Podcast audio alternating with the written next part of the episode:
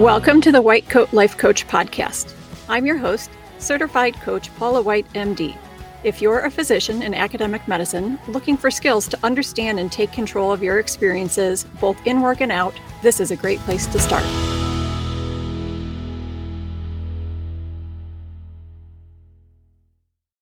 Hello, busy doctors. Welcome back for one of my favorite topics time management. The first thing I want to say is that while I consider myself to be pretty good at time management, I'm not necessarily a content expert on the subject, and that's okay. Along with some practical tips that I've found helpful, I'm going to explain why you really don't need to know much about the subject to be good at it. Like all of you, I have a lot of roles. My work roles include being a full time academic physician, which obviously includes teaching residents and medical students, being division director, a quality medical director, associate chief medical information officer, actively participating on a bunch of departmental and hospital committees, being a committee member for a couple of national organizations, having a couple of leadership roles within subsections of national organizations, being a board examiner, being a peer reviewer for a journal, contributing to two Epic steering boards. Even as I'm writing this list, I keep thinking of other things I do, and I'm sure everyone listening has a similar list, give or take. And not to mention the fact that I also have a coaching practice on top of all that. The reason I'm listing out all of these things isn't to brag on my accomplishments, although I am proud of all those things. It's just to show you that you can have a lot of stuff to do and still feel like you've got it all under control, at least most of the time. In my mind, time management is adequate when all of the important tasks get done on time. But most of the time, I live in good time management, which to me means not only are things done on time, but I don't feel rushed and I feel like I've got it all under control. As you know, there are a ton of resources out there for teaching time management strategies. There are courses you can take, like the Monday Hour One course offered by the Life Coach School, which is where I did my coach training. This was included in my training, but they just recently started offering it as a standalone course that anyone can sign up for. There are all sorts of books and websites. There are a ton of apps, YouTube channels, podcasts. Really, I mean, you can pick any learning style and find a time management learning resource in the format that works for you. I do think familiarizing yourself with a couple of basic strategies or schools of thought is a good idea because that's where you get the backbone of what's available. I do not think it's a good idea, though, to try and research all of them. For one thing, that in itself is a huge time suck. For the other, the fact that so many schools of thought exist tells you that there isn't an established best practice. If there were, that would be the only thing out there, and we'd all be doing it. It's like what I tell patients when they have a complex condition and they've been given like seven very different opinions on how it should be managed. If you get that many plans, it probably means that none of us know what's best or that it needs to be individualized. I'm going to spell out some things that work for me, but what I want you to be listening for is not, oh, this is how I'm supposed to do things. The point is to learn how to go through the steps of figuring out what will work best for you. There are a couple ground rules I want to lay out. One, you do not have to follow any prescribed plan the way it is taught. I'm giving you permission now to pick and choose. We're going to come back to this point later and talk about why you probably shouldn't follow any plan exactly as it's written, but for now, just know it's totally okay to reject parts or all of anything that doesn't seem like a good fit. As a type A, very rigid rule follower myself, figuring this out was a challenge for me, but so liberating once I did. If it works for me, it's not wrong. Number two, there will have to be a little trial and error because you have to fail a little to learn. And number three, you're allowed to change your plan in the future. Okay, so I use a combination of paper and electronic to do lists, calendaring, and Monday Hour One. Since I've mentioned Monday Hour One a couple times, I'll give you a very brief summary. The idea is that at the beginning of every week, you spend your first hour making a list of every single thing you need to do that week, both work and personal, leisure, things that you absolutely have to do, and things that you just really want to do. You decide how long each item will take, and then you put them all on your calendar when the time comes, you do what your calendar says, whether you feel like it or not. And again, this includes your leisure time, since that's so important to your wellness. Everything goes on your calendar, and you always follow your calendar. Obviously, there's a lot more to it, but that's the basic idea. There are some really great principles, which you'll also see in many of the other time management schools of thought, but how I apply them is a little bit different than how it's laid out. Okay, so here are some of my top time management tips. Tip number one figure out when you are most productive and when you are not, and respect that. My electronic to do list is mostly for work tasks. Anytime I have an action item from a meeting or an email, it goes on that list with an assigned date. I used to spread things out over the week, but I've learned that since I usually have clinic on Monday and Tuesday all day, it's useless for me to put important tasks or really any tasks on those days because I'm not going to do them. Generally, I don't even look at my to do list on clinic days. I also used to put a lot of things on weekends and post call days, thinking, well, those are the times when my time is really flexible and I might get a lot done. So why not just fill it up? But I've also learned that I prefer not to have scheduled work tasks on post call days or days off. Like the clinic days, these are days that I usually won't even look at the list. So I choose not to load them up. Exceptions are anything that's time sensitive and would be easier to do when I'm post call. For example, I always make sure everything in my inbox related to call, like co signing the resident's notes, reconciling charts, completing my op notes, is completely done and my billing is submitted before going home post call. It's just easier and faster for me to take care of those things when it's fresh in my mind rather than if I put them off. I sleep a lot better knowing I haven't left any loose ends. But other than that, post call days are pretty much off limits for non urgent tasks. For me, the days that I have my flexible time are my call and OR days, so that's when I put most of my tasks. Tip number two figure out what needs to be an active reminder and when a passive reminder will do. For anything that's of high importance and time sensitive, simply putting it on my to do list or calendar, which are both types of passive reminders, those don't work for me. As I've mentioned already, there are some days that I don't even look at the list. So if that's all it was, I wouldn't even see it.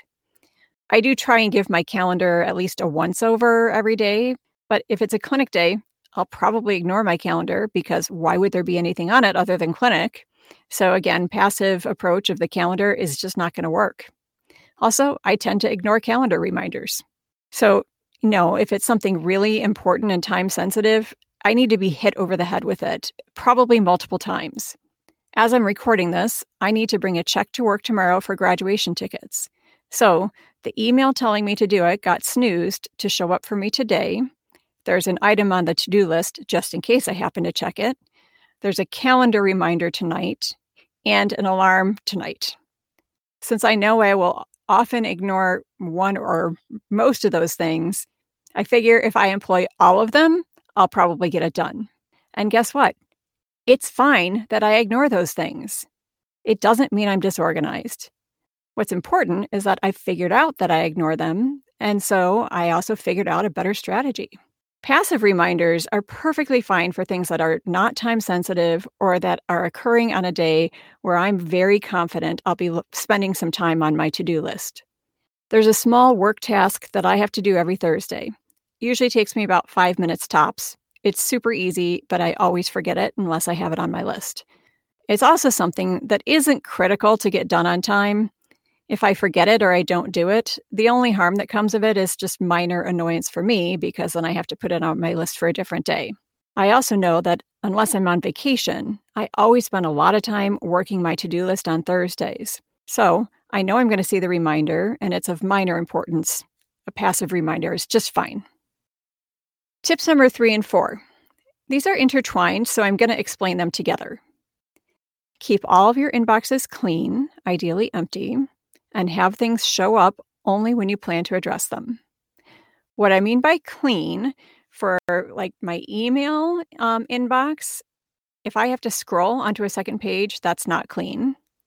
For my Epic inbox, if there's more than two folders, that's not clean. And again, empty is best. This is where I've adopted part of the OHIO principle that only handle it once and completely rejected another part of it. Only handle it once would say don't look at your email inbox unless you're prepared to deal with everything. And once you do, address every email right then and there. I reject the idea that every email or inbox message or whatever has to be handled immediately, or that immediate action is always the best option. If I'm feeling spicy and my temper's acting up, probably lots of emails need to wait for me to simmer down. What I do instead is I do immediate triage of the inbox. This I can delete. This I can send a one line response. This one needs to wait. The quick ones get handled right away, and the others I set aside. If you use Outlook, you can snooze an email. You can make it go away and then show up again at the exact date and time of your choosing. It's still there. It'll be in a folder called Snoozed, and you can go look at it anytime you want if you need to. So that's what I do with the ones I don't plan to act on now. They do not belong in my field of vision. If you use Epic, you can do essentially the same thing using the patient reminder list. Patient has a BI-RADS 3 mammogram, needs a six month follow up, they go on my reminder list. It's out of sight, but I can go and look at the list if I want to. About four to six weeks before the follow up is due, on a date of my choosing, I get a new message in my inbox reminding me to check and see if they've scheduled their follow up yet or not, and if not, to send them a reminder. Having things go away for a while keeps your inbox clean. And when your inbox is clean, it takes you far less time to address it the more clutter you have in your inbox, the more time it takes you to sort through everything and remind yourself which things need action now and which don't, and figure out what you have time to deal with today. It's a huge waste of time. Just see what you need to see now. I also do this with my electronic to do list for things like recurring events that I will 100% forget if I don't have an annual reminder. I have more than once forgotten to get graduation gifts for residents until like a week before graduation, at which point I'm panicking and buying something stupid because that's all I can find. So now, every May 1st, I have an item on my to do list to start thinking about it. Once the gifts are purchased, that item gets reassigned to May 1st of the following year. Tip number five figure out how you like to allocate your time and do so in a way that you like. As I mentioned before, the Monday Hour One school of thought you take everything from your list of stuff that needs to get done, decide how long it will take, and then calendar it. There are rules that you always obey your calendar, you always finish things in the amount of time you allotted, and you don't believe that there is anything that's an emergency worthy of deviating from your calendar unless it's truly life or death. I do appreciate the merit of those general philosophies. They make you hold yourself accountable and they keep you from making flimsy excuses.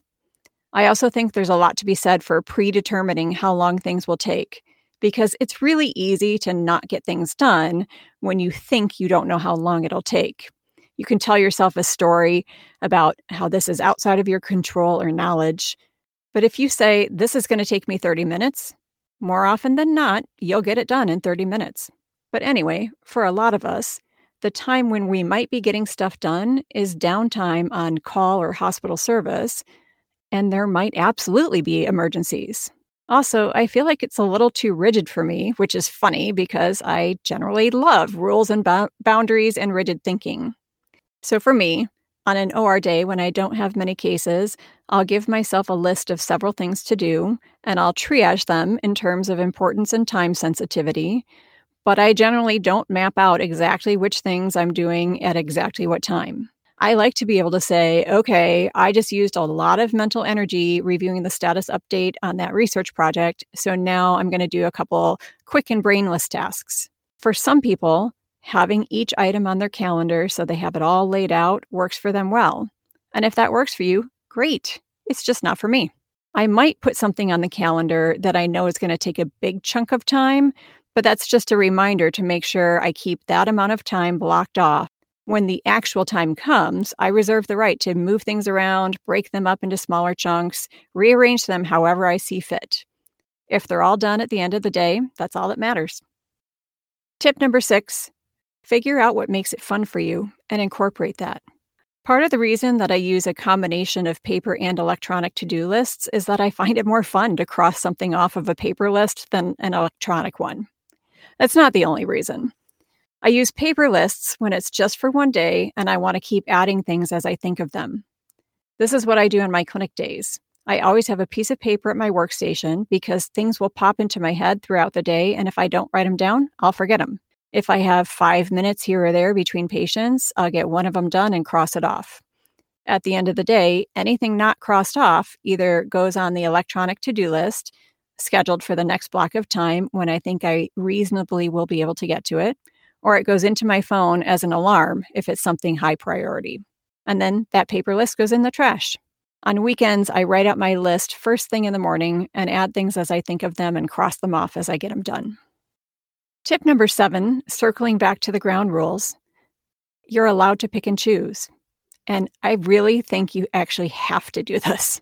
For one thing, no one knows your life better than you do.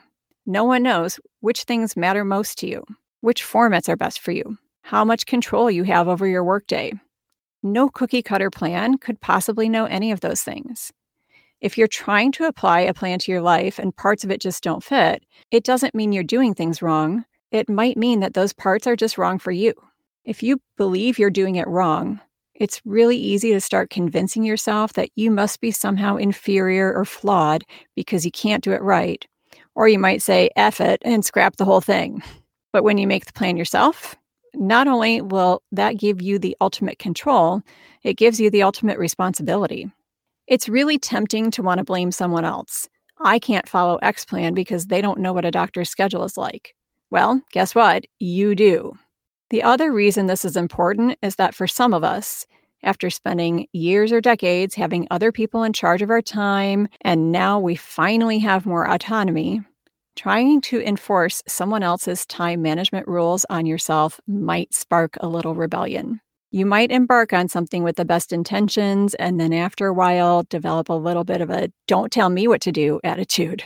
It's harder to do that when you're the one who made the plan. And tip number eight there's no perfect plan. Circling back to the intro, if there was a model that was clearly best practice, there would be one book, one course, one website, one app. The fact that there are so many tells you that this can't possibly be the case. So don't go down the rabbit hole of trying to read all the books and watch all the videos and tell yourself that you need to evaluate all of these things to figure out the best one. You don't. As an example, I'm sort of vaguely aware that a lot of things I do are similar to parts of bullet journaling. I've never looked into bullet journaling and I don't plan to. Partly because I don't like the idea of having to carry around a physical book, which I would undoubtedly forget at very important times. Partly because I know I have a weakness for buying pretty journals and pens and then they just sit there and gather dust on a shelf. And I really don't need to encourage that. And partly because I have friends who bullet journal, and I haven't seen any evidence that it gives them results that are so superior that it would be worth changing my current ways. I have no doubt it's a good system. I'm sure I would learn some helpful things. I'm also sure that believing my own system is good enough allows me the freedom to not invest a lot of time trying to figure out what's better, and still the freedom to revise it anytime I want to. I'm not picking on bullet journaling specifically. I was just making the point that good enough gets things done. You don't have to strive for perfect, and there is no perfect. I'll leave you to spend some time figuring out which time management strategies and skills do and do not work for you. If you'd like some help sorting through your current belief system about having enough time to get things done, go to whitecoatlifecoach.com and schedule a free consult with me.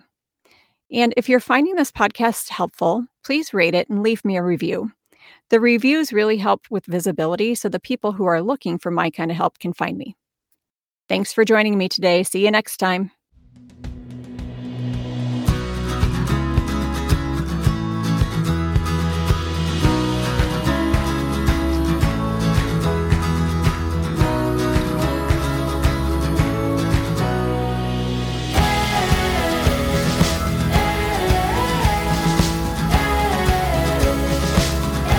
Opinions or views on this podcast or on my website are my own and should not be attributed to my employer.